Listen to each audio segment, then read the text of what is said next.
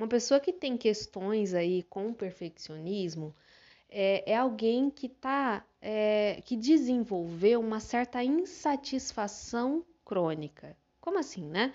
O que, que é crônico, né? Quando a gente tem uma doença crônica, ela pode ser contida através de medicação, através de tratamento, mas a qualquer baixa na sua imunidade, essa, essa doença ela pode vir à tona e, né, fica mais evidente. Então, uma insatisfação crônica é quando você é, sente que você nunca é bom no que você faz, no que você se propõe a fazer, que você nunca está é, no patamar que você gostaria de estar. Tá. Então, existe essa insatisfação de pano de fundo que nunca passa, né? Que pode até dar uma abrandada aí, mas a qualquer situação que faz com que você se enxergue muito insuficiente, incapaz, aquilo vem à tona de uma maneira muito forte.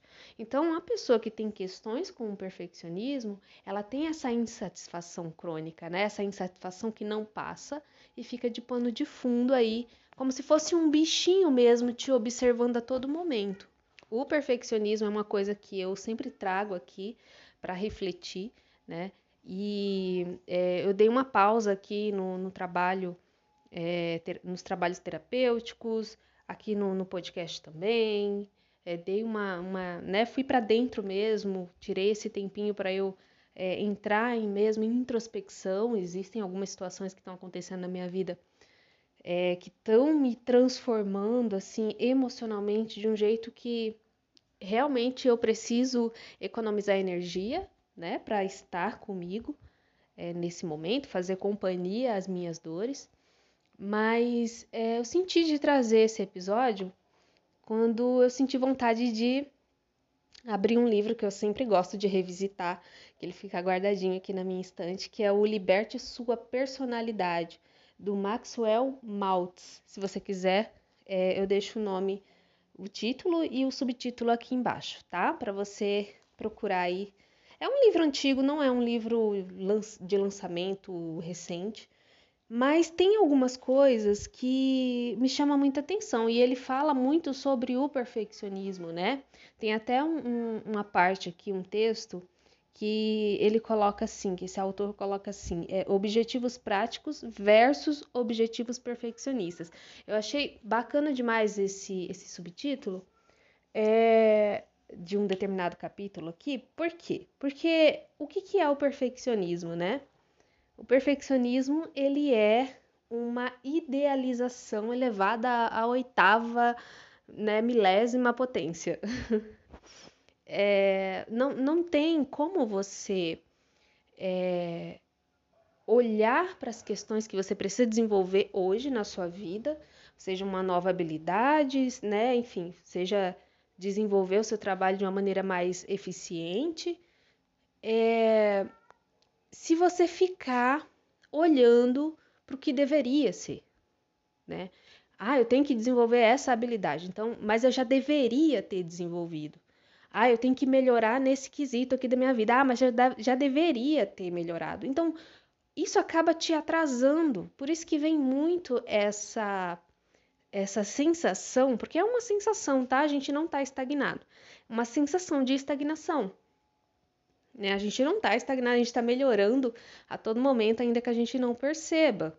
A gente já está aprendendo muita coisa, ainda que a gente não perceba, né? É, a vida não se resume à nossa mente consciente, a gente já falou muito sobre isso aqui. E se a vida não se resume a só mente consciente, qual que é a linguagem da vida quando a gente precisa desenvolver alguma coisa, melhorar alguma coisa? O desconforto, né? Então, quando a gente precisa, quando a vida quer que a gente desenvolva uma boa autoestima, como que ela provoca para que a gente se movimente? Né? Quando a gente olha para nossa vida, olha para a gente e vê, caramba, eu tenho muita baixa autoestima. Quando a vida pede que a gente desenvolva é, uma habilidade, uma autoconfiança, vamos colocar. Então, ela, ela mostra pra gente, e isso causa muito desconforto, ela mostra pra gente que a gente não tem uma boa autoconfiança. Então, o que, que a gente faz? A gente se movimenta para melhorar né, a nossa confiança, a confiança que a gente tem sobre nós mesmos.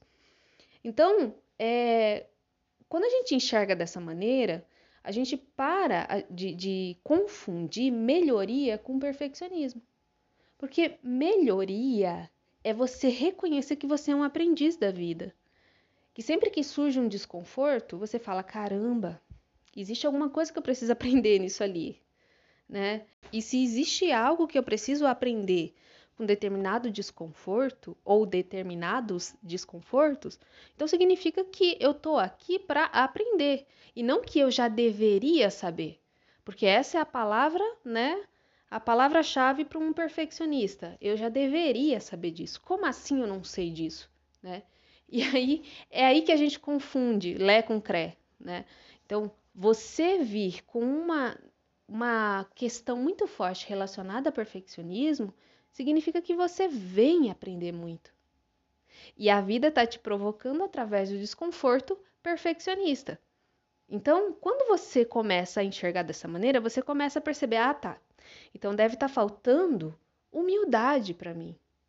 Humildade no sentido de reconhecer que eu vim aprender e não que eu já deveria saber. E aí, se você não está se colocando em situações ali no cotidiano mesmo, que você precisa errar para melhorar. Né? Ou você já está se colocando em situações em que você já está errando, mas isso está fazendo você ficar ainda menos orgulhoso de si, né? Um, um orgulho positivo que eu falo aqui. Você tá, é como se estivesse ferindo o seu orgulho errar, né? Então, se, se você faz parte de um desses dois grupos, ou né, em determinadas situações você faz parte dos dois grupos, não se coloca em situações porque você tem medo de errar, e, e aí você fere o seu orgulho, você fica muito mal consigo mesmo, ou você já se coloca em situações, mas isso só está fazendo você se machucar, porque você está percebendo que você está errando, e você sente que você não melhora, existe essa ferida de parece que você está estagnado, que você só está ali ferindo seu orgulho, e aí isso abre espaço para vícios, né? Para você aliviar essa tensão, você vicia em alguma coisa, seja série, seja comida, você... percebe como que se desdobra, né? É... E aí o que, que acontece? Você acaba não indo em direção ao chamado da vida, que é a melhoria contínua, que é você melhorar, que é você se propor a colocar, a se colocar em situações em que vai fazer com que você se desafie, mas de uma maneira gostosa, de uma maneira em que você olha e fala: "Ah, tá. Eu vou me colocar nessa situação aqui, mas eu sei que possivelmente eu vou errar sim, e tá tudo bem, porque eu não sou o meu erro. Eu cometo erros, eu não me torno eles, né? E por isso que eu falei com vocês sobre aquele subtítulo do, de um determinado capítulo do livro, que é o objetivos práticos versus objetivos perfeccionistas. Por que um versus o outro? Por que, que um é o oposto do outro? Porque objetivos práticos é você olhar para partes do que você quer realizar. Quando a gente tem muito, a gente fica muito nessa do perfeccionismo, a gente não se coloca nas situações práticas do dia a dia que a gente precisa se colocar para atingir aquele objetivo grandão, né? Então a gente fica só no, na idealização. A gente não olha que precisa desmembrar um pouco essa nossa meta para fazer um pouquinho todos os dias, né?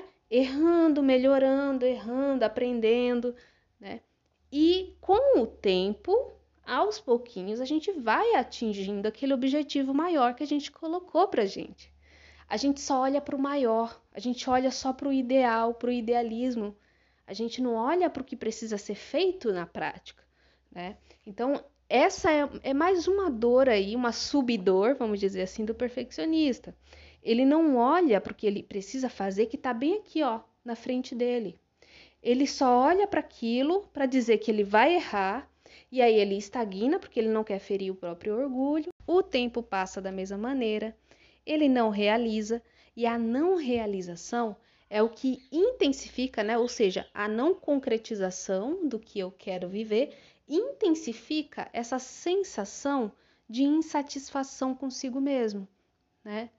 Então, é, é, é, isso que faz com que a pessoa sinta que está todo mundo realizando menos ela, que ela está estagnada, que ela parou na vida, vive perdida, né? Não sabe para que lado vai. Então, a primeira coisa é você reconhecer que, um, você não é resumido, resumida à sua mente consciente. Então, não é só porque você está ouvindo esse episódio que você está percebendo que faz sentido algumas coisas que eu estou falando aqui, que automaticamente os sintomas do perfeccionismo crônico, vamos dizer assim, vai passar. Não, você está tendo uma consciência, está trazendo do inconsciente para o consciente algumas questões aí que possam surgir para você, é, alguns insights né, relacionados ao que você está vivendo, se caso você sofre com questões relacionadas a perfeccionismo. Né? Você tem mais consciência agora. Outra coisa é você é, se transformar. E a transformação acontece quando a gente acessa a nível de sentimento. Eu, por exemplo, sempre fui uma pessoa que gostava de entender, de ter um entendimento do que eu estava vivendo, do porquê que eu estava vivendo aquilo. Isso é muito importante. Quando você sabe, é, você se dá conta que você está vivendo alguma coisa, aí você fala: ah, tá, Pode ser que seja alguma ferida lá da infância, pode ser sim que né, a, a dinâmica nas relações, ali nas primeiras relações, nos primeiros vínculos da minha vida, fez com que eu tivesse sim ativado ao longo da vida esse estilo de, de, de comportamento, né? Eu sempre gostei de, de entender né, o funcionamento. E aí isso fez com que eu fosse buscar muitos livros, cursos, para entender o que estava acontecendo comigo, o porquê disso, o porquê daquilo. Mas num determinado momento, eu percebi que entender racionalmente não é o suficiente. Para que eu realmente me transformasse, e foi o que eu percebi ao longo da minha experiência, eu precisava não necessariamente acessar o que realmente, o que exatamente tinha acontecido lá no meu passado, fazer uma regressão, né? Nada contra a regressão, é, é bacana também, aí dependendo do, do, do objetivo. É, nunca fiz, mas é, o que eu percebi na minha experiência é que a gente não precisa ir entender e ver exatamente o que aconteceu que fez com que a gente ficasse daquela maneira, né, com aquele comportamento. A gente precisa acessar o, o, a, as nossas dores, né? na verdade a gente faz isso todos os dias, através do que a gente sente, então, eu não vou ficar só no porquê. Por que, que isso acontece comigo? Será que foi isso? Será que foi aquilo? Não só isso, gente. Isso é só a, ali, a, como que fala? É só o raladinho do iceberg. Isso aqui é só o, o raladinho. A gente precisa é, aprofundar nisso. E o aprofundamento acontece através do sentir. Então, eu estou sentindo é, muita ansiedade quando eu preciso me colocar em situações é, novas. Por quê? Olha aí, já tenho essa tendência de perguntar o porquê. Mas ao invés de perguntar, eu, eu posso sentir, eu posso fazer companhia para essa, essa ansiedade, para esse medo, para esse sentimento de inadequação, né? Então deixa eu ficar aqui comigo. Deixa eu fazer companhia para esse sentir. É uma coisa que a gente não consegue, né? Nos dias de hoje a gente quer fugir, e a gente tem tanta oportunidade de fuga, né? A gente tem é, muitas, muitos recursos de fuga para a gente não precisar ficar junto com a nossa dor, fazer companhia para a nossa dor, né? Porque não existe inimigo dentro da gente. Né? Existe ali uma partezinha nossa que precisa desse acolhimento, que precisa dessa atenção. Então é importante que você reconheça que entender o que está acontecendo com você é bacana, mas não é de jeito nenhum o suficiente. Você precisa trazer essa, esse trabalho é, a nível de sentimento e não ficar só fazendo ali teses e teses sobre o que você tá, o que está acontecendo com você, né? Então é importante que você reconheça é, isso. Você não se resume à mente consciente.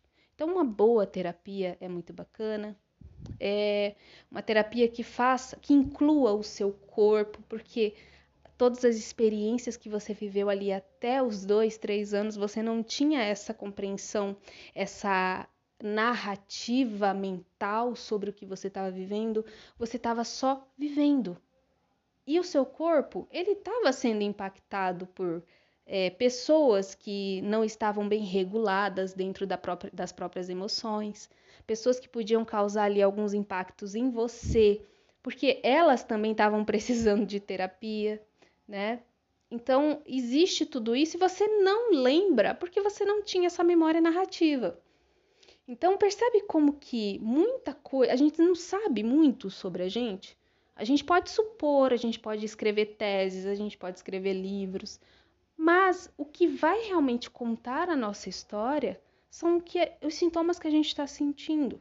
Uma outra estratégia é você reconhecer a importância de ter um objetivo a longo prazo na sua vida. Né? A gente consegue é, ter motivação para fazer as coisas que a gente precisa fazer no dia a dia quando a gente tem um objetivo de longo prazo. Então, você já, já parou para observar o que, que te deixaria realizado lá na frente? E aí, quando você descobrir isso, quando você perceber né, o, o, o que, que te deixaria realizado lá na frente, lá no futuro, você desmembrar esse objetivo. Ok, o que, que eu preciso fazer hoje que me ajudaria um pouquinho mais a chegar perto desse objetivo de longo prazo, né? Então, ir desmembrando mesmo. Mas para a gente desmembrar um objetivo, a gente precisa ter um objetivo. Então, primeiramente, reconheça que você é, reconheça a importância de ter um objetivo de longo prazo, para que você não fique perdido quando a gente não tem nenhum objetivo, a gente não tem nenhuma meta, a gente fica perdido na vida, a gente fica jogado. E as metas, conforme você vai se movimentando, ela, elas podem ir mudando. Mas quando você tem esse objetivo de longo prazo, ele pode ir te guiando para que você possa ir se descobrindo ao longo dessa jornada, né? Então reconheça a importância de ter um objetivo, porque senão tudo vai parecer muito sem sentido e aí é muito mais fácil você estagnar, é muito mais fácil você parar e, e não olhar para o que realmente precisa ser olhado para que você possa seguir adiante. Então, espero que tenha feito sentido essa reflexão para você. Estou um pouquinho afastada aqui do podcast e da, dos atendimentos também, mas é uma fase, é uma fase que eu precisei é, me recolher. Então, um beijo no seu coração. Até a próxima. Tchau, tchau.